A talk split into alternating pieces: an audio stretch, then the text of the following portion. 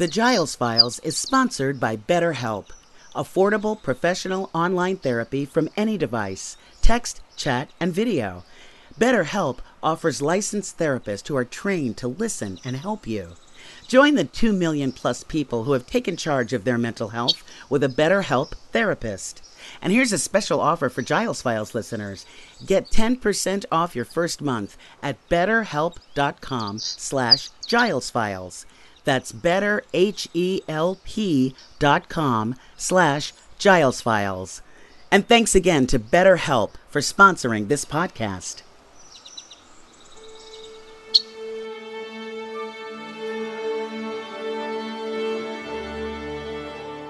He's got the voice of a smooth jazz DJ and a musical background that can connect the dots from Mahler to Motown and Beethoven to Bugs Bunny. Mm-hmm.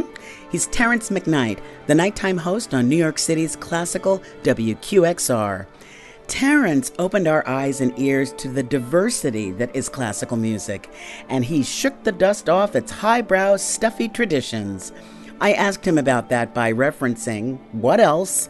A favorite sitcom character.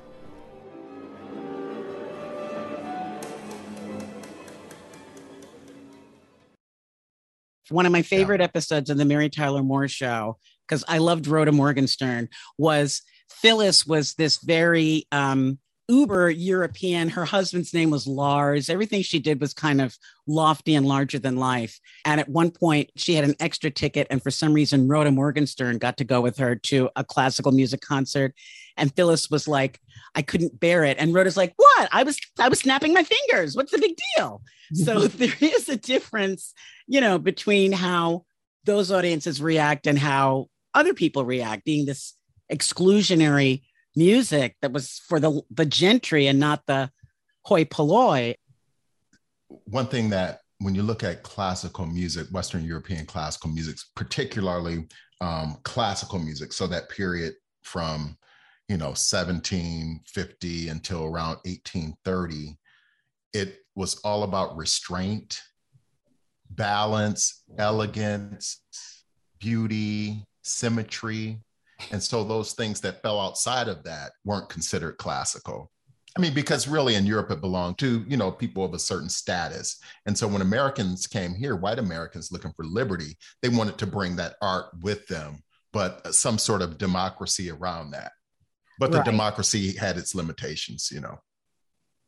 And so the challenge for our community becomes how do we place value in our own culture? Yeah. What makes us want to support the art artistry of William Grant Still or Marian Anderson? I think, you know, part of the calculus has to be, you know, just education and right. telling their stories. And what we're doing right here on this podcast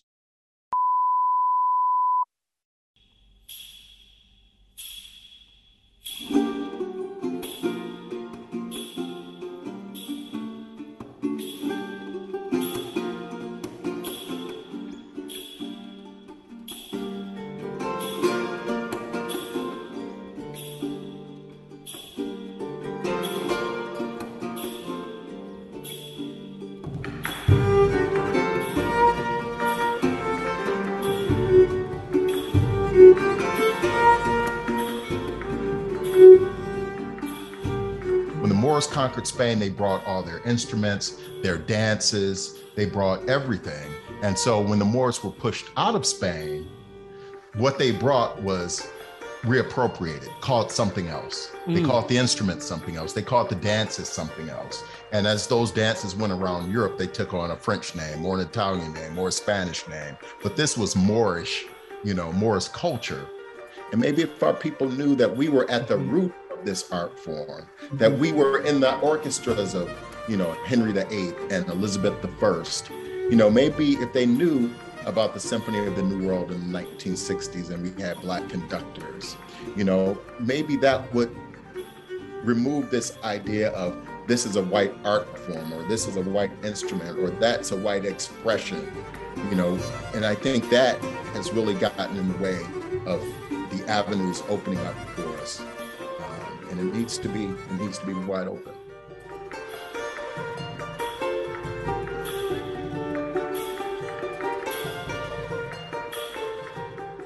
we can play Bach and Haydn, but we can play Samuel Coleridge Taylor and we can play, you know, Florence Price and we can do it all because we're human.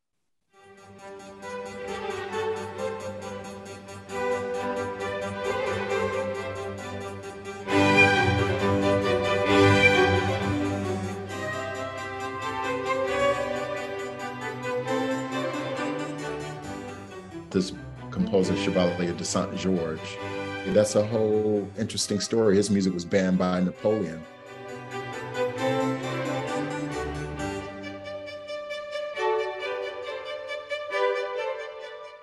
This dude was the go-to artist of Marie Antoinette, and uh, he brought Haydn to Paris.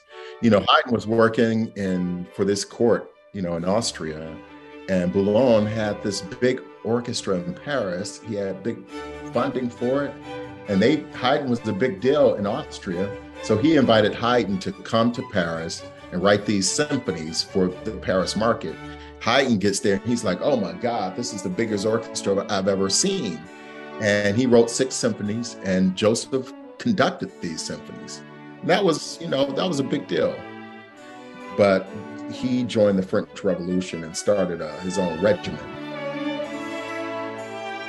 And this dude was just super, super talented.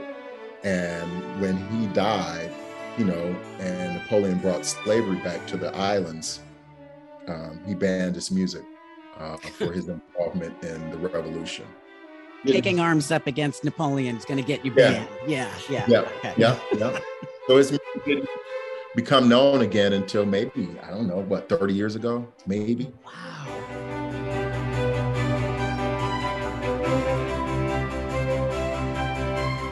He was bigger than Mozart. They lived at the same time. I mean, he was what 11 years older than Mozart. He was, you know, Mozart got to Paris. Mozart was looking for a job. You know, he was 20, 21 years old, and you know, Bologne's, you know, posters were all up over the place, and people, uh, the aristocrats, really loved his music. Mozart was trying to be heard, you know, by the very person who was supporting Bologne. So, you know, naturally, he's gonna, you know, it's like everybody wants to play like LeBron. I'm from Cleveland, so I got I got to go to Dubai. but it's true. But it's totally true. Right, right, right. You know, beefing up just a little bit, a little faster, a little stronger. Right, right. A lot of defense like Bron. So right. yes, he uh, Mozart. I'd imagine he wanted to emulate uh, Joseph Bologne to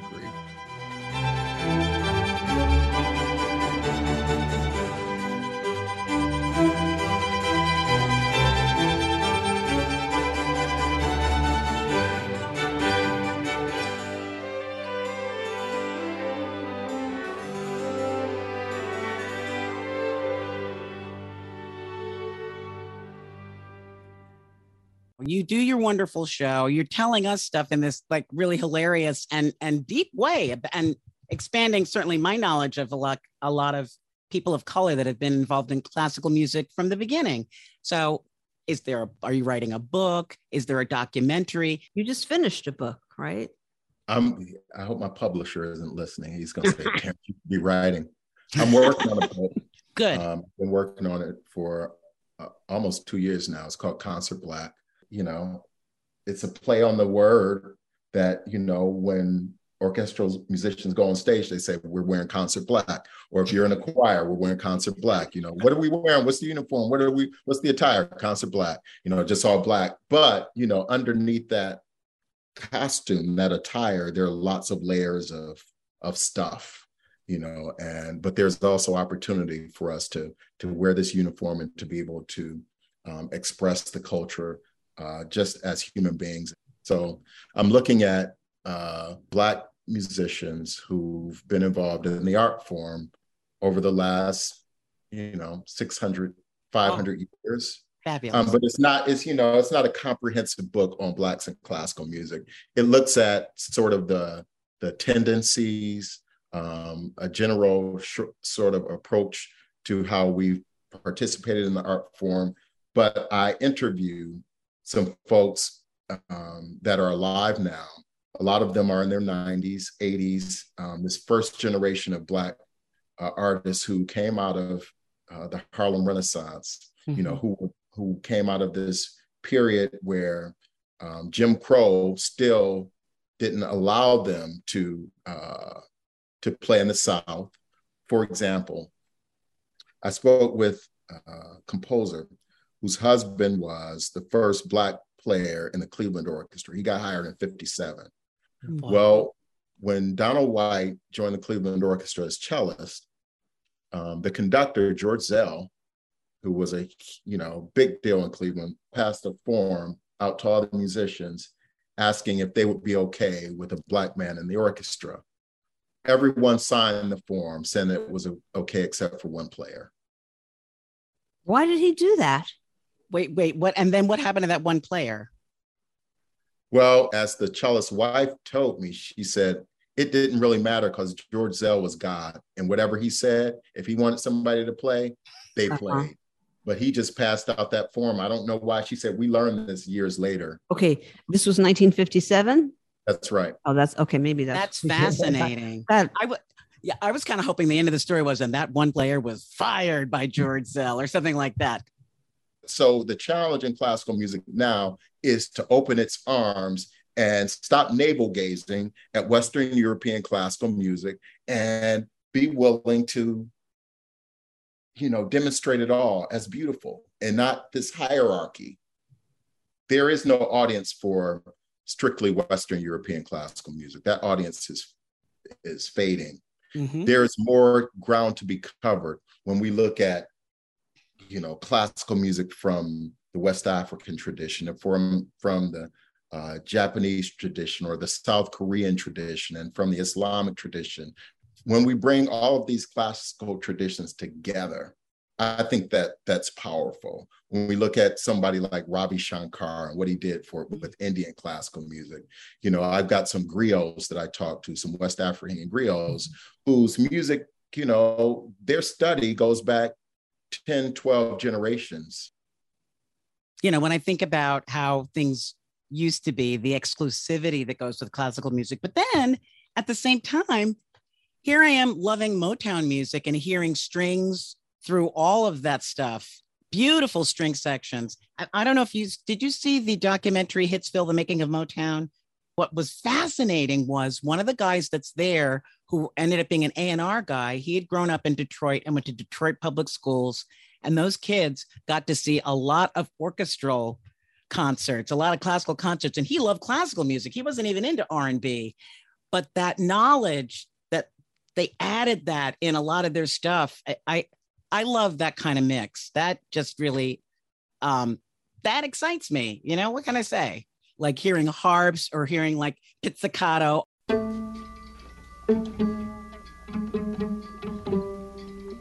Listen, baby. Ain't no mountain high, ain't no valley low, ain't no river wide enough. And then Tammi comes. If you need me, call me, no matter where you are, no matter how far. Here comes the harp again.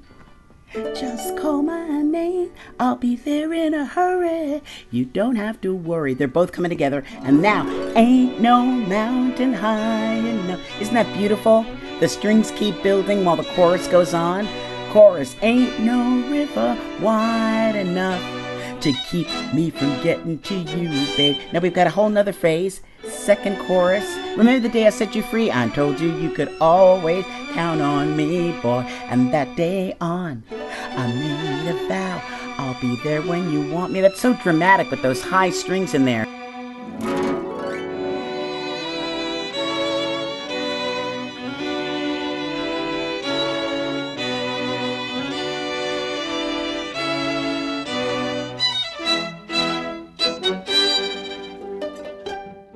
I'm like, I'm down. And I, I played viola when I was a kid, and I know that part of my attraction to orchestras, I won't lie, Bugs Bunny. Bugs Bunny taught me the Hungarian Rhapsody.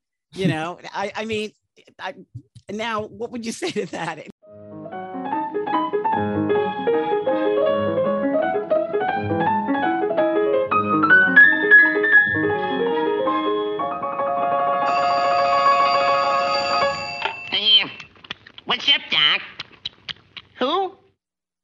Liszt.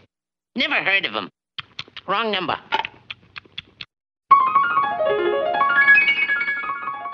I mean, Lang Lang, one of the busiest pianists Oh. uh, in the world today. That's how he started Bugs Bunny. I mean, he, Lang Lang said he was three years old, and uh, he said he would listen to those cartoons, and um, he tried would try and go to the piano and do what he heard, and he was able to do it to a degree that he ended up. His father ended up taking him to a school outside of their town.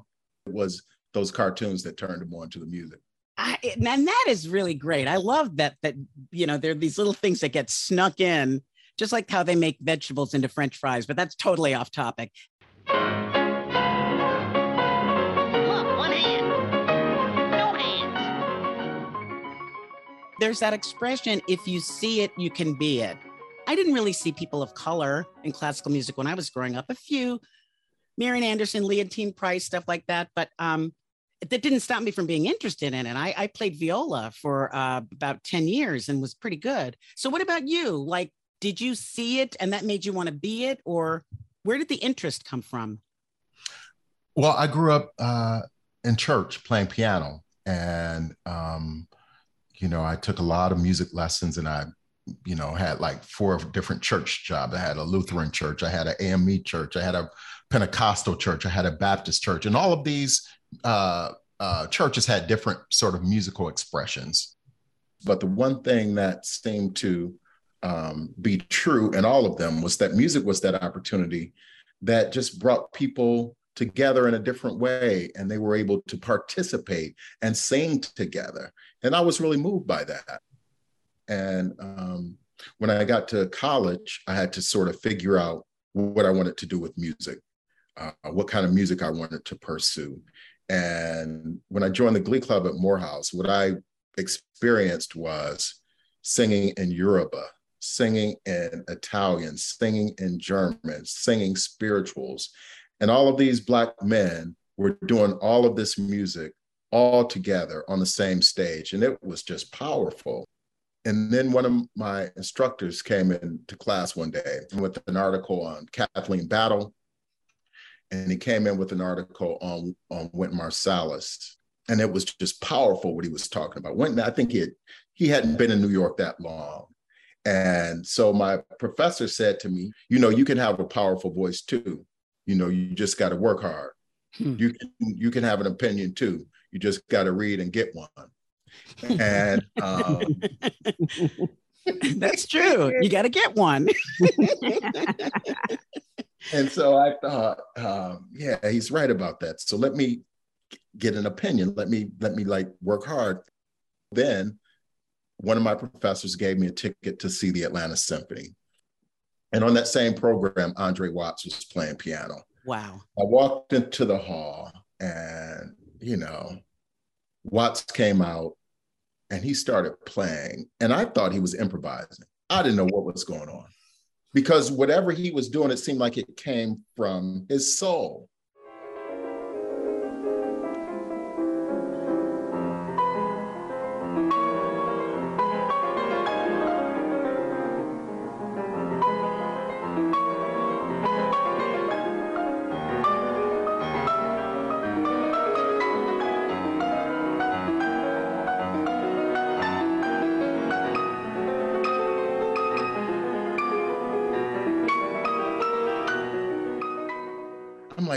This isn't jazz. I'm looking at the program and I'm like, this doesn't really make sense because I mean, it, he, the piece started off. I think it started off solo. He had this big solo in the beginning, and I thought, what in the world is he doing? But whatever it is, this is my world. This is where I feel comfortable in this sound, in this environment where people are like directly focused on this man and his and what he's saying musically. Hmm. And um, in that moment, I decided that you know I wanted to pursue classical music, so I pursued Andre Watts, and um, I mean, just followed his career, followed him. You know, whenever he showed up in town, I was there. You know, trying to sneak into concerts, and that was, you know, I uh, did a show with Watts a couple of years ago. I invited him as a guest, and you know, we had conversation at Merkin Hall, and he played. And I told the story of one of the times where I've experienced Black privilege was going to see Watts because, you know, when you show up at the artist into the green room, people sort of assume that you know him because Right. there aren't many black folks showing up at that door, so they would just let me in. so I would go backstage, and you know, look at me like, "I just can't get back here," you know. No matter where I am, this dude is mm-hmm. showing up. He's backstage, and so he became someone that I became close to, and would, um, you know, I was in graduate school at the time, and he listened to my, you know, graduate program, and he was just someone that I aligned myself with and um, it allowed me to to make some strides in classical music. It kind kind of demonstrated to me that I, there was a place for me. I mean, he was just one. There were others, you know, composers who I buddied up to. You know, George Walker was someone who I met in Atlanta. He said to me, um, "If you ever have a question about music or anything you're working on, call me. Here's my number." And so for me, having these black men you know, that I could talk to and call and share with and learn from. That was important for me to get into the uh, room.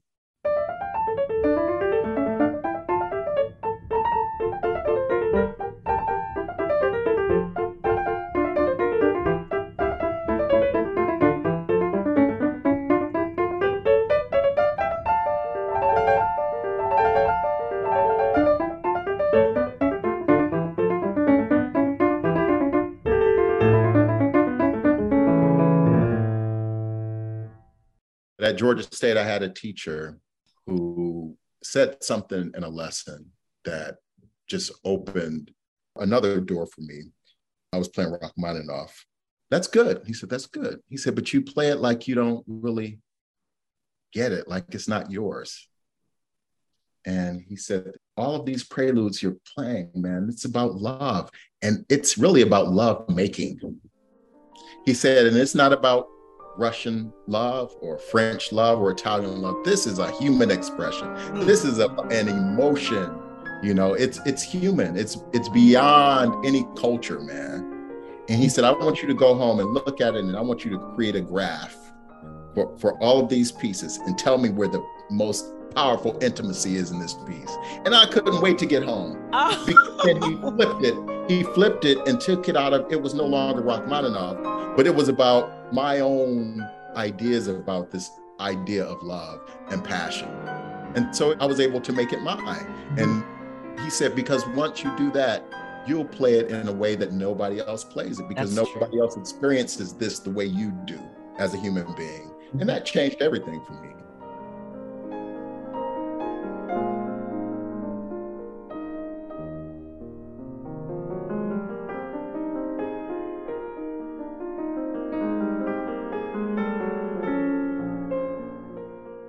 You mentioned uh, Kathleen Battle and um, Wynton Marsalis, their duet, Baroque duet.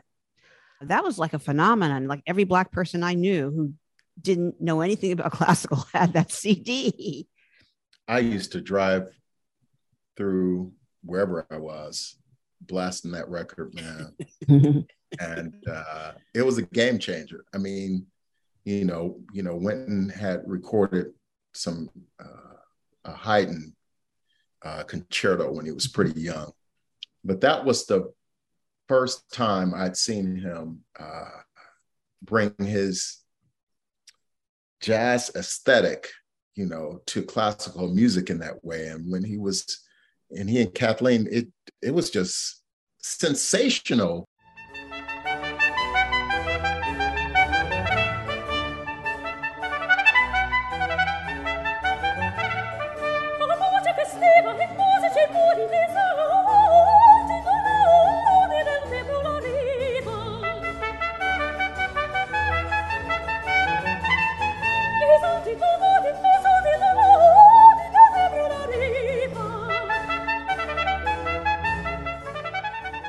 It's important that I think when our young people learn this music and um, they're supported and they're not told that it belongs to someone else. You know, when you go into, uh, into an environment, uh, whether it's a church environment or a school environment, and you have that sort of nurturing, I think it starts at home, but it has to extend beyond home where you have support saying that you can do that and it's yours. I think the teaching Mm. is so important because oftentimes when our students, you know, get to that all state level, or a particular level, they go and they're like one of a few. I did a gig with the Philharmonic, a young people's concert a few years ago. I think it was 2019. So they still have young people's concerts. They still Oh, yes. do. Oh, that's, That's right. great. and the guy who heads those up is a, a New Yorker, a black man named Gary Padmore. And Gary Padmore is the director of education over there, and he puts together those young people's concerts, and they're they're important. So they do a lot more work these days um, around black composers. Excellent. That's great to hear. Tell us about the Harlem Chamber Players. Yeah, Harlem Chamber Players is a group that started in uh, 2008, and they reached out to me and invited me to uh, host a, a concert uh, at a small church where they got started. Uh, the founder was Liz Player, and she just had a heart of gold and just loved people, and she wanted to use music to bring people together, and she liked what I was talking about on the radios. So I began introducing into the Harlem Chamber Players all of these Black composers. And so then we started doing Black uh, History Month shows. And now, um, you know, it's it's our bread and butter. And so what I wanted to do was not to be exclusive. You know, I wanted to, you know, I took that lesson from my teacher. And it's a very integrated orchestra. We accept, you know, folks who can play. And we like to be able to say that we um, bring a high quality music in the neighborhood where we live. And so our community don't have to go down to the big halls in New York City just to hear orchestral music. It had we take it to the Schomburg, we take it to the Harlem School of the Arts, we take it to Harlem Theater, you know, and um, not only that, but we partner with organizations up uptown as well. So it's become a, a, a great ensemble over the last 10 years.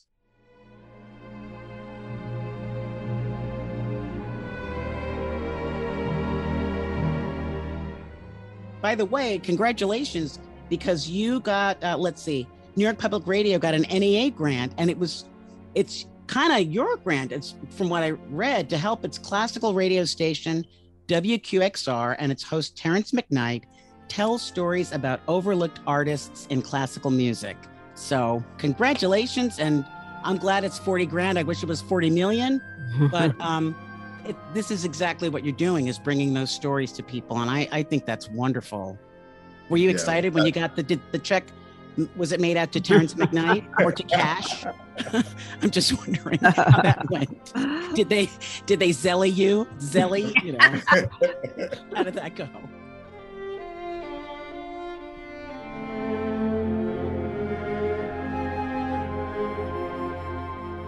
Well, that's our show. Thanks to our sponsor, BetterHelp. Join the 2 million plus people who have taken charge of their mental health with a BetterHelp therapist. And remember, as a special offer to Giles Files listeners, you'll get 10% off of your first month if you use the code betterhelp.com slash gilesfiles. That's betterhelp.com slash gilesfiles. And a big thanks to BetterHelp for sponsoring our podcast. Special thanks to our guest, Terrance McKnight. Give your ears a treat and check out Evenings with Terrance McKnight, weeknights at 7 p.m. on WQXR, New York's classical radio station. Follow him on Twitter at McKnight3000 for updates on what he's up to. Whether he's curating a concert or giving a lecture or hosting a special program, you won't want to miss it. The Giles Files was created by Nancy Giles and Nancy Wyatt, produced, directed, and edited by Nancy Wyatt, and recorded at our studios in Weehawken, New Jersey. Be sure to check out the Giles Files on iTunes or wherever you listen to your podcasts, and write us a review. Tell us what you think. We want to hear from you. We'll be back soon with another episode of the Giles Files. Okay?